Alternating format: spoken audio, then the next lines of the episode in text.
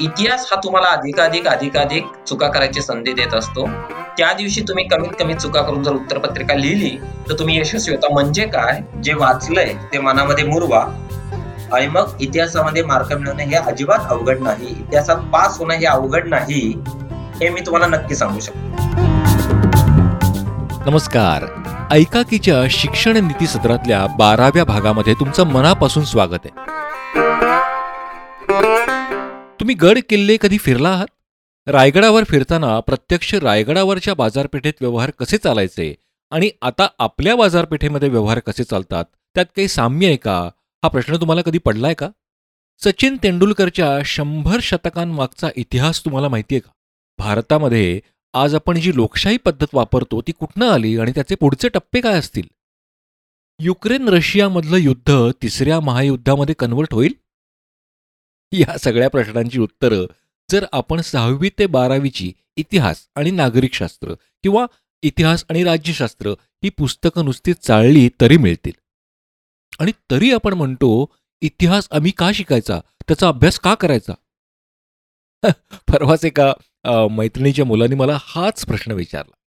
आणि मग ठरवलं की इतिहासाची पाठ्यपुस्तकं जे लिहितात थेट त्यांनाच हा प्रश्न विचारायचा. तर आज आपण गप्पा मारणार आहोत डॉक्टर गणेश राऊत यांच्याशी. एस एस सी बोर्डाचं इतिहासाचं पाठ्यपुस्तक उघडलं की साधारण तिसऱ्या चौथ्या पानावर तुम्हाला डॉक्टर गणेश राऊत हे नाव दिसेल. डॉक्टर गणेश राऊत यांनी इतिहास या विषयामध्ये पीएच डी प्राप्त केली आहे. त्यांचा अध्यापन क्षेत्रात साधारण सतरा वर्षाहून अधिक काळाचा अनुभव आहे. त्यांनी इतिहास विषयक नऊ संदर्भ ग्रंथांचं लेखन केलंय आणि सोळा पुस्तकांचं संपादन केलंय. सावित्रीबाई फुले विद्यापीठ पुणे प्रकाशित दत्तक गावांचा इतिहास या पुस्तकाच्या दोन खंडांचं संकलन आणि संपादन देखील केलंय. महाराष्ट्रभरामध्ये त्यांची इतिहास विषयावर पंधराशेहून अधिक व्याख्यानं झाली आहेत. त्यांच्याशी आज आपण गप्पा मारणार मोडी लिपी हेरिटेज वॉक किल्ले दर्शन अशा कार्यक्रमांच्या आखणीमध्ये त्यांचा सक्रिय सहभाग असतो. चला तर मग पाठ्यपुस्तकं लिहिण्यात ज्यांचा सहभाग आहे अशा लेखकांना थेट विचारूयात की इतिहास विषयाचा अभ्यास आम्ही का करायचा? नमस्ते. सफरचंदाच्या झाडाखाली न्यूटन बसलेला असताना सफरचंद खाली पडलं. हा मानव जातीच्या इतिहासातला एक मोठा क्रांतिकारक शोध आहे. न्यूटनच्या मनामध्ये एक प्रश्न आला की सफरचंद खाली का पडलं? तर मानव जातीच्या शेकडो वर्षांच्या इतिहासात सफरचंद खाली का पडलं? असा विचार ज्याच्या मने मनामध्ये आला तो मनुष्य म्हणजे न्यूटन. आता मुळात कोणाच्या तरी मनामध्ये अगोदर एक प्रश्न यावा आज एकविसाव्या शतकामध्ये आपण राहत असताना आपल्या मनामध्ये जेव्हा अनेक प्रश्न निर्माण होतात त्याची पाळमुळं आपल्याला इतिहासात शोधावी लागतात. लोकशाही राज्य पद्धती येण्यापूर्वी मध्ययुगामध्ये राजेशाही पद्धती होती. प्राचीन काळामध्ये टोळ्यांचं राज्य होतं. म्हणजे आपण उत्क्रांत होत जातो. म्हणजे आज जे आपण जगत आहोत ना त्याच्यामागे खूप मोठा एक भूतकाळ आहे. आणि त्या भूतकाळाचा हळूहळू हळूहळू त्यातल्या त्रुटी टाळून आपण पुढे जात असतो. म्हणून इतिहासाचा अभ्यास कशासाठी करायचा? तर आपल्या पूर्वजांनी केलेल्या चुका त्या आपल्याला टाळता आल्या पाहिजेत. त्या चुका टाळून आपल्याला पुढे जायचंय. म्हणजे इथून पुढच्या कालखंडामध्ये एखाद्या समस्येचा विचार करत असताना आपल्याला लोकल टू ग्लोबल असा विचार करायचं भान इतिहास देत. आणि अनेकदा आपल्या असं लक्षात येईल की आपल्या आजच्या कितीतरी समस्यांची मुळं ही मागच्या काळामध्ये असतात भूतकाळात असतात. अशा वेळेला भूतकाळातल्या लोकांनी त्या समस्या दूर करण्यासाठी काय केलं? त्यामुळे आजचे प्रश्न जर सोडवायचे असतील तर आपल्याला भूतकाळात डोकवावं लागतं. साधं क्रिकेटचं उदाहरण घेऊयात. बांगलादेश विरुद्ध आपण का हरलो याचं आत्मपरीक्षण राहुल शर्मा करेल. आणि मग उद्या परवा होणाऱ्या सामन्यामध्ये भूतकाळातल्या चुका टाळून पुढे आपल्याला विजय कसा मिळवता येईल याच्यासाठी भारतीय संघ सज्ज होईल. मला असं वाटतं की रोजच्या जीवनामध्ये आपण काल ज्या चुका केल्या त्या टाळत राहतो आज ज्या चुका केल्या त्या उद्या टाळणार आहोत याचाच अर्थ असा की माझा जो व्यक्तिगत इतिहास आहे त्या व्यक्तिगत इतिहासामध्ये मी माझा भूतकाळ दुरुस्त करत राहतो. एक लक्षात घेतलं पाहिजे भूतकाळ खोडणारा रबर अजून जन्माला यायचा आहे. भूतकाळ दुरुस्त नाही करतायत. आणि भूतकाळ आपल्याला खोडताही येत नाही. त्यामुळे सगळ्यात उत्तम काय? वर्तमान काळ जपणं आणि आजचा काळ जपण्याचं भान इतिहास देतो. म्हणून इतिहासाचा अभ्यास करायचा. ग्रेट ग्रेट पण मग सर तो अभ्यास म्हणजे एका नुसतं पाठांतर करून किंवा नुसतं काय म्हणता येईल त्याला सणावळ्या पाठ करून म्हणजे हा खूप टिपिकल शब्द वापरला जातो म्हणून मी तो वापरतोय. सगळीकडे वापरला जातो हा शब्द की तसा अभ्यास करून कदाचित हे तुम्ही जसं म्हणताय अगदी अचूक उत्तर दिलंय की त्यातल्या चुका टाळून किंवा त्याचं भान आपल्याला येणार नाही. तर मग तो अभ्यास कसा करायला पाहिजे? म्हणजे इतिहासाकडनं शिकायचं म्हणजे नक्की अभ्यास कसा करायचा त्याचा? खूप चांगला प्रश्न विचारला. थोडस व्यक्तिगत अनुभवातलं एक उदाहरण देतो. इतिहास हा विषय अत्यंत लोकप्रिय करण्याचं किंवा तो रंजक पद्धतीनं शिकवणारे शिक्षक जर आपल्याला असतील तर इतिहास विषयाची लहानपणापासून गोडी लागणं हे खूप शक्य असतं. आमच्या शाळेमध्ये मी ज्या राजा धनराज गिरजी शाळेमध्ये शिकलो तिथं आम्हाला गोरे नावाचे एक शिक्षक होते. पस्तीस मिनिटांचा तास असेल तर ते तीस मिनिटं शिकवायचे आणि शेवटची पाच मिनिटं ते गोष्ट सांगायचे. आणि गोष्टीचा क्लायमॅक्स जवळ आला की ते खिडकीतून बाहेर बघत असायचे शिपाई येऊन घंटा द्यायचा आणि तिथेच ती गोष्ट थांबायची. नाथ माधवांचं पुस्तकाचं वाचन चालू होतं. म्हणजे गोष्ट सांगत होती वीर धवलची वीर धवल धावत पळत निघाला आणि अकस्मात देवळापाशी आला आणि आतून त्याला आवाज ऐकवाला अलख निरंजन. असं म्हटल्याबरोबर वीर धवल थांबला आणि मग बेल व्हायचे. रात्रभर झोपच यायची नाही हो. दुसऱ्या दिवशी काय असेल त्या गोष्टीत काय घडलंय काही मागमूसच लागायचं नाही. दुसऱ्या दिवशी परत तास सुरू व्हायचा. सर सांगायचे एवढ्यात त्याचा पाठलाग करत असणारे तीन स्वार त्यांच्या घोड्यांच्या टापांचा आवाज वेगानं ऐकू यायला लागला. आपल्या कथेचा नायक देवळामध्ये शिरला आणि अकस्मात मारुतीची मूर्ती बाजूला सरकली. आणि त्यानं त्या भुयारामध्ये उडी घेतली. एवढ्यात ते तीन स्वार आतमध्ये आले आणि त्यांनी विचारलं कुठे गेला तो? आणि बेल व्हायचे. परत रात्रभर झोपणे तो मेला का? तो जिवंत राहिला का? त्याचं काय झालं? त्या तिघांनी मारलं का? लढाई झाली का? आता आमच्या सरांनी हा जी सगळी उत्सुकता निर्माण केली त्यामुळे ग्रंथालयात जाऊन पुस्तकं वाचायची आवड निर्माण झाली. आणि मग तो जो इतिहास आहे ना तो जळी स्थळी काष्टी पाषाणी स्वप्नात असा दिसायला लागायचा. त्यामुळे महाराष्ट्रामध्ये इतिहास हा विषय अत्यंत चांगल्या पद्धतीनं शिकवून लोकप्रिय करण्याचं काम माझ्यासारख्या हजारो शिक्षकांवरती आहे. त्यामुळे मला असं वाटतं की आम्ही जर विद्यार्थ्यांना त्यांच्या किशोर वयामध्ये शालेय शिक्षणाच्या अवस्थेमध्ये तिसरी चौथी पाचवी सहावी या टप्प्यांवरती जर उत्कृष्ट पद्धतीने आम्ही जर त्यांना शिकवू शकलो तर इतिहासाची खूप गोडी लागते. नाहीतर इतिहास हा विषय नुसता पाठ करण्याचा नुसता वाचण्याचा गोकमपट्टी करण्याचा आणि परीक्षेमध्ये जसंच्या तसं उत्तरविण्याचा आहे असं अनेकांना वाटतं. त्यामुळे इतिहासाच्या पाठ्यपुस्तकामध्ये आता आवर्जून काही काही बदल केलेले आहेत. आता मी दहावीच्या पाठ्यपुस्तकाचा खरं म्हणजे सहलेखक आहे डॉक्टर शुभांगनाथे आणि मी आम्ही दोघांनी मिळून हे पुस्तक लिहिलेलं आहे.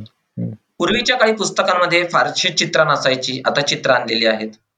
नकाशे नसायचे आता नकाशे आणलेले आहेत. आता साधा एक तुम्हाला उदाहरण सांगतो की शिक्षक काय करू शकतात? गणितामध्ये आपल्याला धनरेषा आणि ऋणरेषा असते. तर ही धनरेषा आणि ऋणरेषा जी आहे ती आपल्याला इतिहासामध्ये जशीच्या तशी वापरता येत नाही कारण गणिताच्या रेषेमध्ये शून्य आकडा असू शकतो. इतिहासाच्या रेषेमध्ये शून्य असू शकत नाही.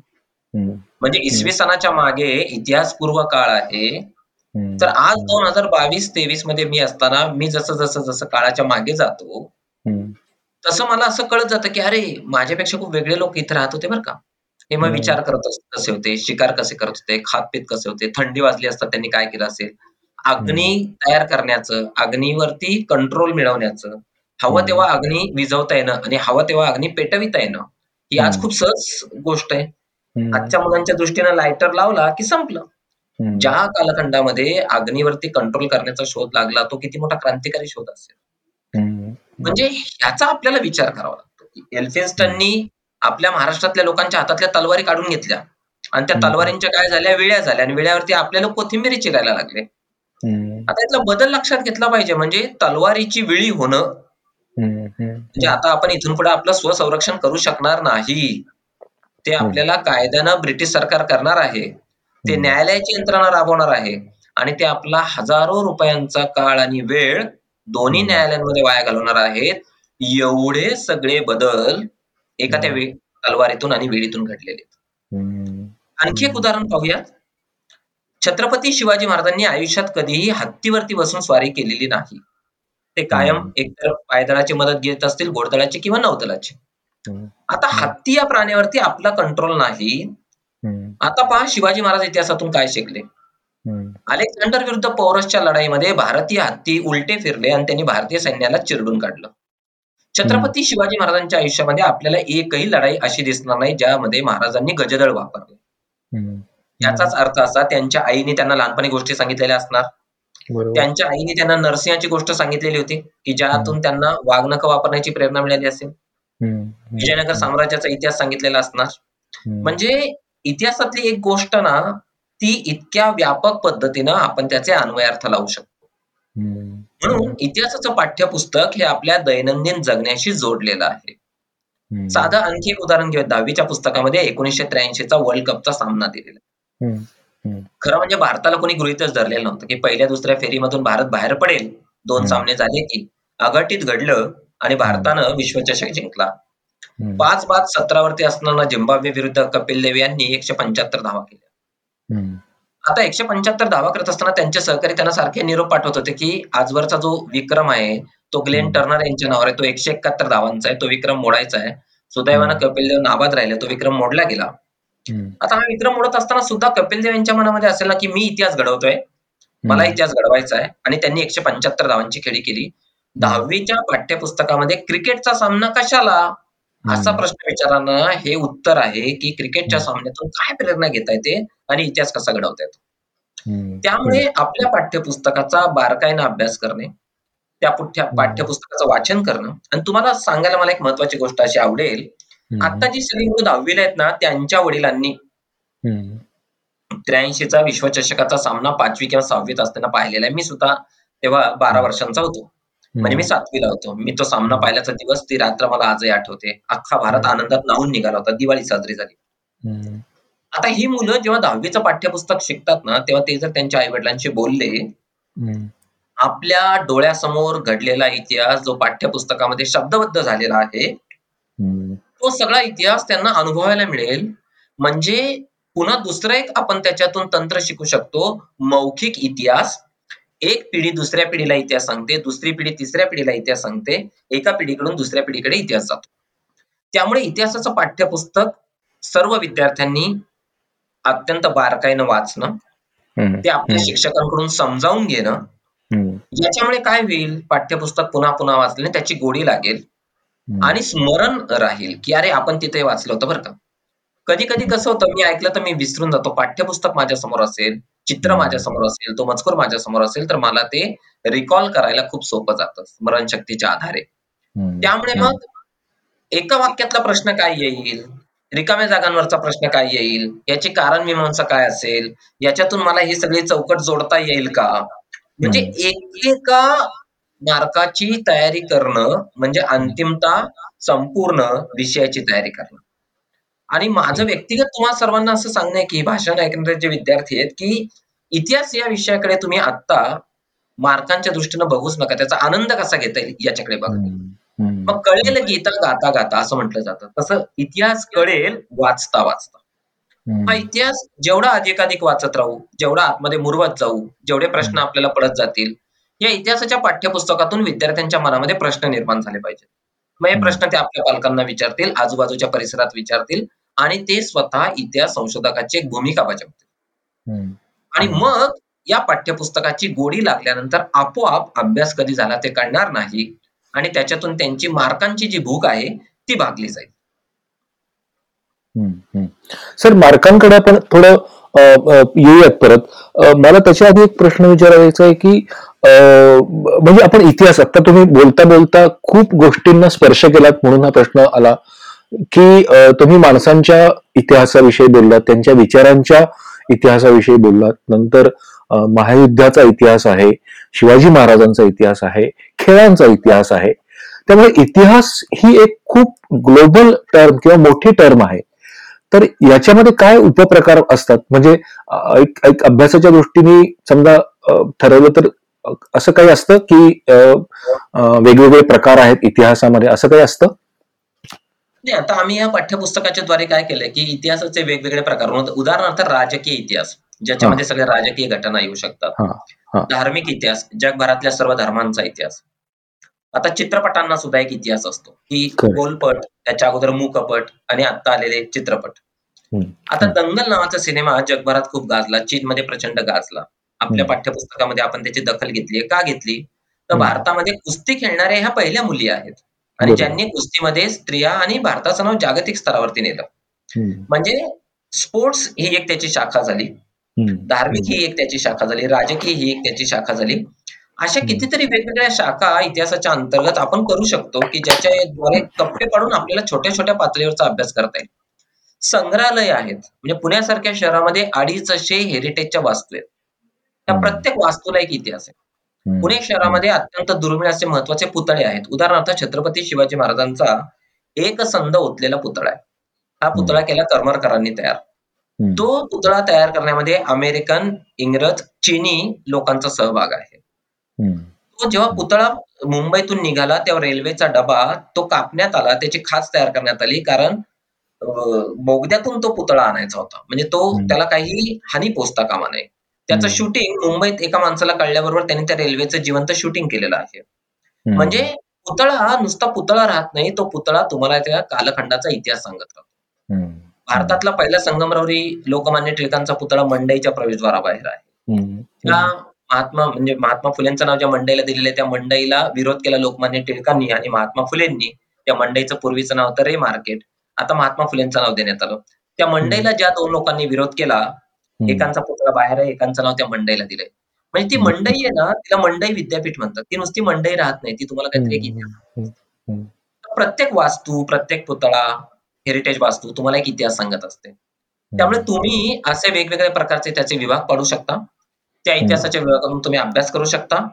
आणि अलीकडच्या कालखंडामध्ये जगभरामध्ये जी सगळ्यात महत्वाची शाखा आलेली आहे की लोकल हिस्ट्री स्थानिक इतिहास ज्याला स्थानीय इतिहास असा शब्दप्रयोग डॉक्टर राजा दीक्षितांनी केलेला आहे. आणि अरुण टिकेकरांनी त्याला स्थानिक इतिहास म्हटलं. तुम्हाला आश्चर्य वाटेल एकट्या लंडन शहरामध्ये शेकडो हेरिटेज वॉक चाललेले असतात आणि ते तिथला स्थानिक इतिहास आपल्याला समजावून सांगत असतात. गडकोटांचा इतिहास आहे नौदलाचा इतिहास आहे. वेगवेगळ्या प्रकारची म्युझियम्स आहेत बघा. आता पुण्यामध्ये जपूरचा म्युझियम आलेला आहे वेगवेगळ्या गोष्टी आहेत. पुण्यामध्ये हो. सायकलचं एक म्युझियम आहे कॅमेऱ्यांचं म्युझियम आहे. तर प्रत्येक वस्तू एक इतिहास सांगत असते. तर आपण म्हटलं तर असे इतिहासाचे पोट विभाग कितीतरी पाडू शकतो. एका इतिहास नावाच्या व्यापक संकल्पनेच्या अंतर्गत असे सगळे वेगवेगळे विषय येतात आणि मग ते त्या त्या विषयातल्या आवडीनुसार माणसं त्याच्याकडे जात राहतात. मस्त. अर्थातच.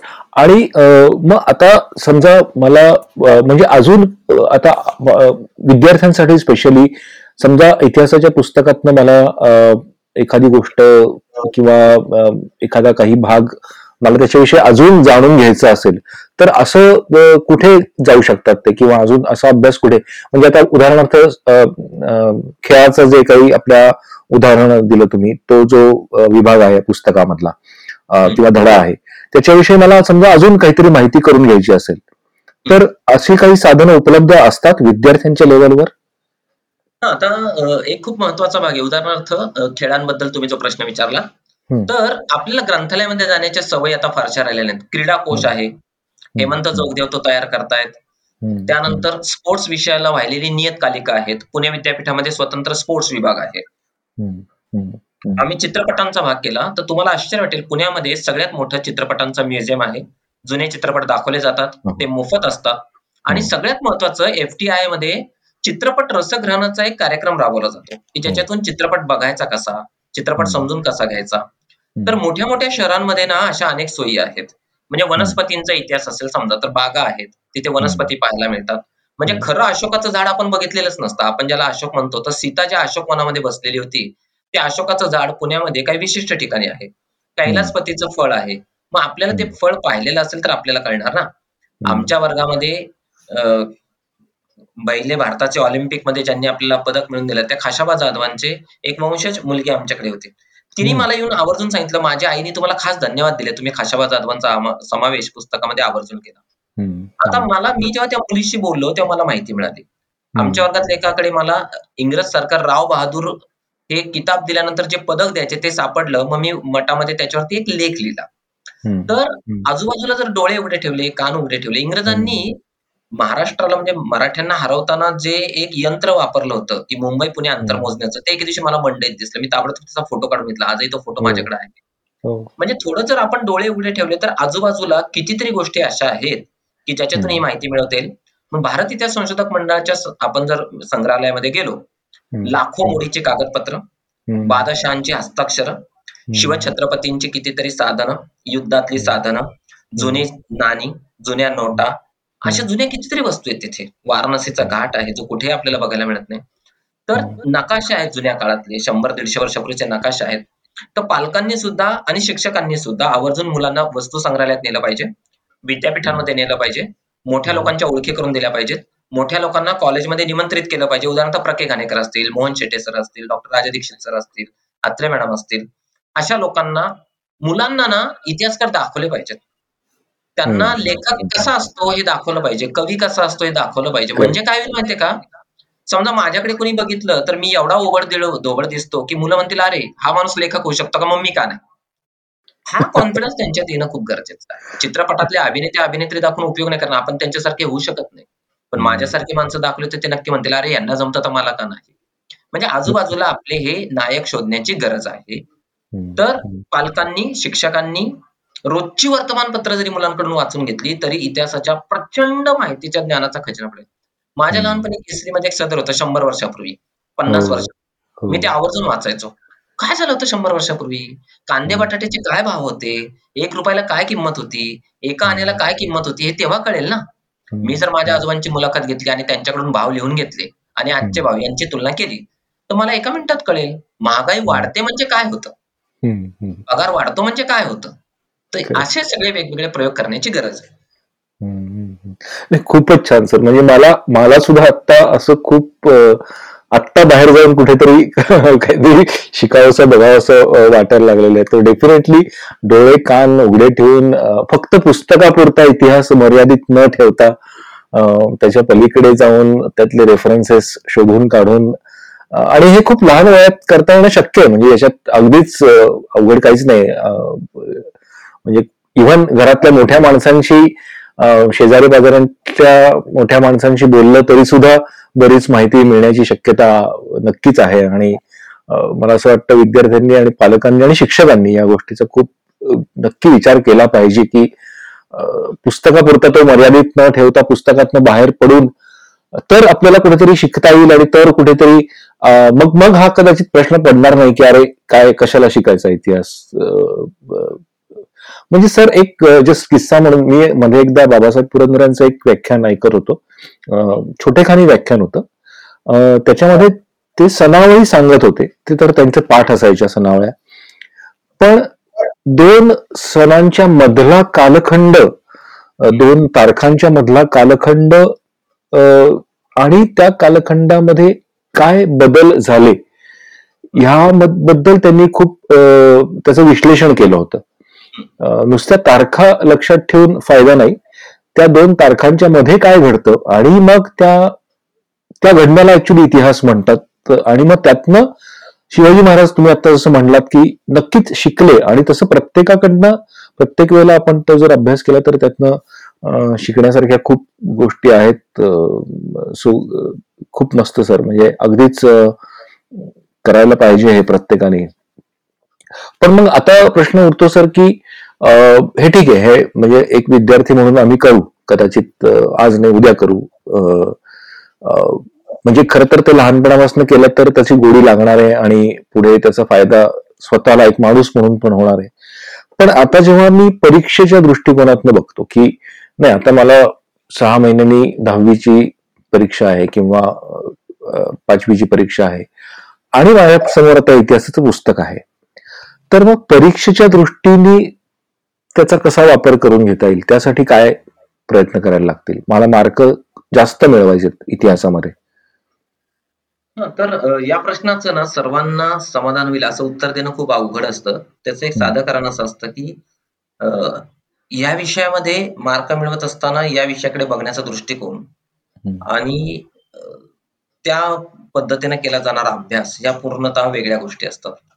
मला इतिहास खूप आवडायचा. मी इतिहासाचा खूप बारकाईनं अभ्यास करत राहिलो म्हणून मी इतिहासात पहिला येईलच असं नाही. त्याचं कारण असं की आमच्या वर्गातला दुसरा एक मुलगा इतिहासाच्या पाठ्यपुस्तकाचा बारकाईनं अभ्यास करायचा आणि तो इतिहासात पहिला यायचा. आता तो सीए झालेला आहे आणि मी इतिहासाचा प्राध्यापक झालेलो आहे. तर याचा फरक लक्षात घेतला पाहिजे. इतिहासाचं पुस्तक पहिली सगळ्यात महत्वाची गोष्ट म्हणजे अत्यंत बारकाईनं वाचणं.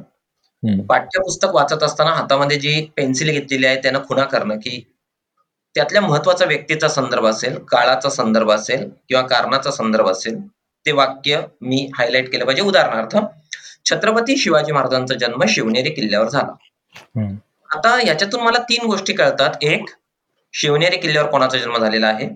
छत्रपती शिवाजी महाराजांचा जन्म कोठे झालेला आहे? आणि तिसरा अत्यंत महत्वाची गोष्ट म्हणजे छत्रपती शिवाजी महाराजांनी पहिला श्वास शिवनेरी किल्ल्यावर घेतला आणि अखेरचा श्वास रायगडावर घेतला. तर ह्या माणसाचं सगळं आयुष्य किल्ल्यांशी संबंधित आहे हे मला कळतं. पण हा अभ्यासाच्या पलीकडचा भाग झाला. तर शिस्पेन्सिलनी महत्त्वाचे मुद्दे अधोरेखित करणं ते लिहून काढणं आणि ते पुन्हा पुन्हा वाचत राहिलं तर ते आपोआप पाठ होत राहतात. म्हणजे इतिहास म्हणजे काय माहितीये का? तर इतिहासाचा पेपर म्हणजे अधिकाधिक अचूक करण्याची स्पर्धा आहे अचूक लिहिण्याची. तुम्ही जर वाचलं असेल आता कतारमध्ये विश्वचषक फुटबॉल स्पर्धा सुरू होण्यापूर्वी एका तत्वज्ञानाचं एक विधान आलं होतं. फुटबॉल हा अधिकाधिक चुका करण्याची संधी देणारा खेळ आहे. त्या दिवशी तोच संघ जिंकतो जो कमी चुका करतो. हेच तत्वज्ञान इतिहासाच्या प्रश्नपत्रिकेला लागू होतं. इतिहास हा तुम्हाला अधिकाधिक अधिकाधिक चुका करायची संधी देत असतो. त्या दिवशी तुम्ही कमीत कमी चुका करून जर उत्तरपत्रिका लिहिली तर तुम्ही यशस्वी होता. म्हणजे काय? तर इतिहासाच्या पाठ्यपुस्तकाचं किमान दोन ते तीन वेळा सखोल वाचन पेन्सिलने त्याच्यावरती खुना करून ते लिहून काढणे. लिहिण्यामुळे आणि वाचल्यामुळे दोन्हीचं कोऑर्डिनेशन निर्माण होतं या गोष्टी आपल्या लक्षात राहतात. आणि मग अत्यंत मोजक्या जागेमध्ये अत्यंत अचूक उत्तर नेमक्या शब्दांमध्ये कारण इतिहासाला स्वतःची एक परिभाषा आहे. इतिहास म्हणजे काय? ललित साहित्य नाहीये. एखाद्या व्यक्तिमत्वाचं वर्णन करत असताना तो राज्यकर्ता खूप सुंदर होता शूर होता आणि दहा हजार हत्तींचं बळ होतं असं वर्णन करून उपयोग नाहीये तुम्हाला. ते मराठी साहित्यामध्ये कदाचित कादंबरीमध्ये शोभून दिसेल. ते इतिहासात नाही शोभून दिसणार. इतिहासामध्ये तुम्हाला त्या व्यक्तीचं नेमकं मर्म सांगावं लागतं. विद्यापीठ पातळीवरती एकच उदाहरण देतो फक्त की महाराष्ट्रामध्ये अठराशे अठराला राज्य संपलं आपलं अठराशे बत्तीस ला पहिलं वृत्तपत्र सुरू झालं दर्पण आणि पुढे भारतातली पहिली रेल्वे इथं सुरू झाली. इथे रेल्वे जी सुरू झाली ना तेव्हा काय झालं? तर वर्तमानपत्रामध्ये लिहून आलं बघा बघा बघा साहेबाची किमयालय न्यारी बिन बैलाची धावती गाडी. अरे हा तर चाकावरचा कोण आहे? तर हा तर म्हसोबा आहे. आता पहा महाराष्ट्राच्याच नव्हे भारताच्या इतिहासातला एक सांस्कृतिक बदलाचा क्षण आहे. रेल्वे आली. रेल्वे आली म्हणजे काय झालं? ती सगळ्या सुधारणा बरोबर घेऊन आली. तर विचार करत असताना मग रेल्वेचं इथे येणं ते सांस्कृतिक एका बदलाची सुरुवात आहे. मग माझ्या तारीख लक्षात राहील. मग माझ्या ठिकाण लक्षात राहील मुंबई ते ठाणे. मग ठाणे ते मुंबई ती परत आली. आपल्या पुस्तकामध्ये काय मी एकच माहिती दिलेली असते पहिली रेल्वे मुंबई ते ठाणे धावली. अहो ती परत आली ना संध्याकाळी. ठाण्यावर मुंबईला परत आणले त्याला ते आपल्या पाठ्यपुस्तकामध्ये कधी नसतं. मला असं वाटतं अभ्यास करत असताना हे सगळे प्रश्न जर आपोआप मनात निर्माण होत राहिले तर मी अधिकाधिक चांगला अभ्यास करेन. परंतु माझी एक मर्यादा सांगतो मी एवढी पुस्तकं लिहिलीत मी एवढी व्याख्यानं देतो परंतु या प्रश्नाचं समाधानकारक उत्तर मला आज तक देता आलं नाही की इतिहासात पैकीच्या पैकी मार्क मिळवण्यासाठी यशाचा फॉर्म्युला काय? तर मला स्वतःलाच पैकीच्या पैकी मार्क पडले म्हणजे तुम्ही इतिहासाचं पुस्तक लिहिलं म्हणून हा प्रश्न विचारला खरं तुम्हाला. नाही नाही पण मला म्हणजे मी यातनं काय घेतोय तर अचूक अभ्यास करताना परत कान आणि डोळे उघडे ठेवून त्यातलं मर्म समजून घेणे आणि त्या दृष्टीने पैकीच्या पैकी मार्क मिळवण्याच्या मागे न लागता कदाचित कमीत कमी चुका करून कसा पेपर सोडवता येईल असं बघणे म्हणजे जास्त मार्क मिळणे असा एक फॉर्म्युला कदाचित तयार होऊ शकेल. या निमित्ताने सर मला एक आमच्या श्रोत्यांना सांगायला आवडेल की अभ्यास कसा करायचा याचं आम्ही काही शिक्षण तज्ज्ञांशी पण बोलतो आणि शिक्षकांशी बोलतो. त्याचाच आमचा एक मागचा एपिसोड आहे. अभ्यासाचं शिक्षणाचं तंत्र टाकळकर सर त्याच्यामध्ये बोलले आहेत तसंच गणित आणि सायन्स लक्षात कसं ठेवायचं कायमचं? पाठ कसं करायचं? याचं एक तंत्र एका एपिसोडमध्ये आम्ही सांगितलेलं आहे. तर श्रोत्यांनी हे एपिसोड्स पण नक्की ऐका. या निमित्ताने जस्ट एक आठवलं म्हणून सर सांगितलं. सर आता आणि एक हा जो तुम्ही आता ते पुस्तक उल्लेख करताय दहावीच्या म्हणजे खरंच खूप वेगळ्या पद्धतीने लिहिलेलं पुस्तक इतिहासाचं. म्हणजे त्यातले विभाग जर बघितले आपण तर ते सुद्धा वेगवेगळ्या पद्धतीचे म्हणजे मनोरंजनाचा इतिहास असेल किंवा खेळाचा इतिहास असेल अशा वेगवेगळ्या पद्धतीने आहे किंवा भारतीय परंपरांचा इतिहास आहे. तर हे लिहिताना काय भूमिका होती तुमची? म्हणजे हे एक नवीन काहीतरी पद्धत पायंडा पाडताना काय भूमिका होती? पहिली महत्वाची गोष्ट म्हणजे मला ना शाळेमध्ये शिकत असताना कायम असं वाटायचं आपण इतिहासाचं पुस्तक लिहिलेलं आहे ते माझ्या हातात आहे ते समोरच्या विद्यार्थ्यांच्या हातात आहे आणि मी ते शिकवत आहे. मी लहानपणापासून स्वप्न पाहिलं होतं की आपण शिक्षकच व्हायचं. आणि मी शिक्षकच झालो. आणि माझ्या दुसरं असंही लक्षात आलं की आपण शिक्षक होण्या व्यतिरिक्त अन्य कुठली गोष्ट करायला अलायक आहोत. मी अलायक शब्द वापरले बरं का. तर त्यामुळे हे पुस्तक लिहित असताना मला नेहमी असं वाटायचं की तुम्हालाही आठवत असेल आपलं प्राचीन भारताचं पुस्तक सिंधू संस्कृतीपासून सुरू व्हायचं. तर मला तेव्हाही असा प्रश्न पडायचा की सिंधू संस्कृतीपासून पुस्तक कसं सुरू होईल प्राचीन भारताचं? खरं म्हणजे सिंधू संस्कृतीच्या मागे या देशाला खूप मोठा इतिहास आहे आणि मला असं वाटतं की पहिला माणूस जगामध्ये जो अस्तित्वात आला ना तिथपासून इतिहासाचं पुस्तक असलं पाहिजे. माझ्या सुदैवानं मला महाराष्ट्र राज्याचा चेअरमन म्हणून इतिहास समितीचं काम करण्याची कितीतरी वर्ष संधी मिळाली. आणि मग संपूर्ण महाराष्ट्राचा अभ्यासक्रम बदलून टाकायची संधी मिळाली. मी आणि माझ्या सहकार्यांनी काय केलं तर हा सगळा अभ्यासक्रम तयार केला. आणि मग तुम्हाला आश्चर्य वाटेल की आताची जी सगळी पुस्तकं आहेत ना ती जगातल्या पहिल्या मानवाच्या उदयापासून म्हणजे पृथ्वीचा जन्म झाला तिथपासून आम्ही अलीकडच्या काळापर्यंत पुस्तक आणले. मग त्याचे विभाग पडले की पाचवीच्या मुलाला इतिहासाचा कुठला कालानुक्रम कळला पाहिजे? तर पाचवी पासून आम्ही हा टप्पा विचारात घेतला. मग पाचवी सहावी सातवी प्राचीन मध्ययुगीन आणि आधुनिक. मग आठवी नववी दहावीच्या टप्प्यावरती त्याला आधुनिक कालखंडातल्या पुढच्या गोष्टी त्यातली मूल्य काय समजतील हे लक्षात घेतलं पाहिजे. म्हणून मग आठवी नववी पर्यंत आम्ही भारत स्वतंत्र झाला तिथे येऊन थांबलो. नववीचं पुस्तक जे आहे ते दोन हजार पर्यंत आणलेलं आहे. जागतिकीकरणापर्यंत. मग असा विचार केला की दहावीच्या टप्प्यावरती मुलांचं काय करायचं? आणि दुसरा एक सगळ्यात महत्त्वाचा विचार असा आम्ही केला की कॉमर्स आणि सायन्सला जाणारी मुलं आता आयुष्यात पुढे कधीही इतिहास शिकणार नाहीयेत. कारण त्यांना त्यांच्या अभ्यासक्रमात कुठेही इतिहास असणार नाहीयेत. मग ह्या दहावी हा आता शेवटचा टप्पा या मुलांच्या आयुष्यातल्या इतिहासाच्या पाठ्यपुस्तकाचा. जी मुलं आर्ट्सला जातील आणि इतिहास घेतील त्यांची गोष्ट वेगळी. मग आर्ट्स कॉमर्स सायन्स इंजिनिअरिंग जगातल्या सर्व शाखा ज्या मुलांसाठी उघड्या होणार आहेत त्या मुलांचा आयुष्यातला इतिहासाचा आता हा शेवटचा टप्पा असणार आहे. अशा वेळेला त्यांना पुन्हा एकदा परत तीच उजळणी शिकवण्यापेक्षा आता त्यांना आजच्या काळामध्ये आणून सोडलं पाहिजे. करेक्ट इतिहासाच्या वेगवेगळ्या दालनांमध्ये नेलं पाहिजे. आणि माझ्या आयुष्यातल्या सकाळी पहाटेला सुरुवात झाल्यापासून ते रात्री झोपेपर्यंत माझ्या आयुष्यात येणाऱ्या सर्व गोष्टींना इतिहास आहे. त्याच्यामध्ये जर मी डोळसपणे पाहिलं आता एक लक्षात घ्या आत्ताच्या काळामध्ये बघा सगळ्यात जास्त सिनेमे इतिहासावरती येत आहेत. हो. इतिहासावरती सिनेमा तयार करायचा म्हणजे इतिहासाचा अभ्यास नको का? हो. मग त्या पटकथेमध्ये त्या काळातले संवाद पाहिजे त्या काळातली भाषा पाहिजे म्हणजे मराठीचा विद्यार्थी तिथे आला. त्या काळातले युद्धाचं साहित्य काय पाहिजे? म्हणजे मिलिटरी हिस्ट्रीचा माणूस तिथे आला. त्या काळातले डोंगर दर्या नद्या खोऱ्या कशा होते? म्हणजे जॉग्राफीचा माणूस आला. त्या काळातल्या चित्रपटातली माणसं कपडे कुठली घालत होती? म्हणजे फॅशन डिझायनिंगचा माणूस आला. त्या काळातली माणसं काय खात होती म्हणजे अॅग्रिकल्चरचा माणूस आला. म्हणजे आता लक्षात घ्या की एक ऐतिहासिक सिनेमा तिथं काय फक्त इतिहासाचा विद्यार्थी उपयोगी आहे का? तिथं एवढ्या सगळ्यांची मोड बांधावी लागते. आणि मला असं वाटतं की दहावीच्या इतिहासाचं पुस्तक तुम्हाला आयुष्यातल्या अनेक करिअरची संधी देतात मला ऐतिहासिक कादंबरीचं अभिवाचन करायचं तर ते मला सपाट भाषेमध्ये नाही ना वाचून चालणार? मला ते पुस्तक वाचत असताना ते ऐकणारा माणूस थरारून उठला पाहिजे ती गर्जना हर हर महादेवची गर्जना जर कानावर पडली तर तो माणूस पेटून उठला पाहिजे. छत्रपती शिवाजी महाराज की जय असं म्हणत असताना त्याच्या मनामध्ये काय विचार येणार आहेत? याचा मला विचार करावा लागणार. अशा सगळ्या म्हणजे व्हॉइस कल्चरचा पण भाग त्याच्यामध्ये आहे. असे सगळे विषय तिथे आणलेत की ज्या योगे बाबा रे तू कुठल्याही क्षेत्रात जा? तू इतिहासाची नाळ तोडू शकत नाही. आणि मला असं वाटतं हे पुस्तक लिहून खरं म्हणजे मी आजारावर झालो. म्हणजे मला लाखो मुलांचे शिवाय मिळू शकतात. किती वाईट पुस्तक लिहिलंय आणि लाखो मुलं असे म्हणू शकतात अरे वा किती चांगलं पुस्तक लिहिलंय. तर जसे इतिहासाचं पुस्तक लिहिणाऱ्याला हार मिळतात ना तसे प्रहारही मिळतात. हो. तर हार आणि प्रहार यांची माझी तयारी आहे. परंतु एका नवीन वळणावरती इतिहासाचं पाठ्यपुस्तक आणून ठेवण्यामध्ये आमची टीम यशस्वी झाली असं मला नक्की सांगता येईल मी स्वतः याबद्दल खूप समाधानी. नक्की नक्कीच सर. म्हणजे हा रादर इंटिग्रेटेड लर्निंग ज्याला आपण म्हणतो तसाच हा भाग तुम्ही त्याचा प्रयोग इतिहासामध्ये इतिहासाच्या पुस्तकामध्ये केला आहे की त्याच्यामध्ये ज्योग्राफी पण आहे सायन्स पण आहे हिस्ट्री पण आहे भाषा पण आहे आणि सगळ्याच गोष्टींचा एक एकत्रित उल्लेख आणि खूप छान त्याचा अनुभव आहे. मी स्वतः हे पुस्तक वाचलेलं आहे मोठ्यांदी त्यामुळे मला माहिती आहे आणि खूपच छान.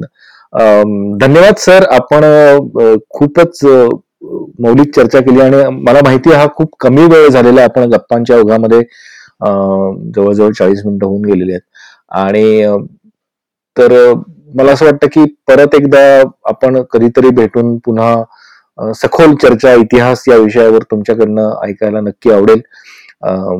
ऐका कीच्या या पॉडकास्टमध्ये आल्याबद्दल तुमचं मनापासून धन्यवाद. एक शेवटचं टीप काय द्याल तुम्ही विद्यार्थ्यांना? खूप वाचा खूप लिहून काढा. जे वाचलंय ते मनामध्ये मुरवा. आणि मग इतिहासामध्ये मार्क मिळवणे हे अजिबात अवघड नाही. इतिहासात पास होणं हे अवघड नाही हे मी तुम्हाला नक्की सांगू शकतो. धन्यवाद.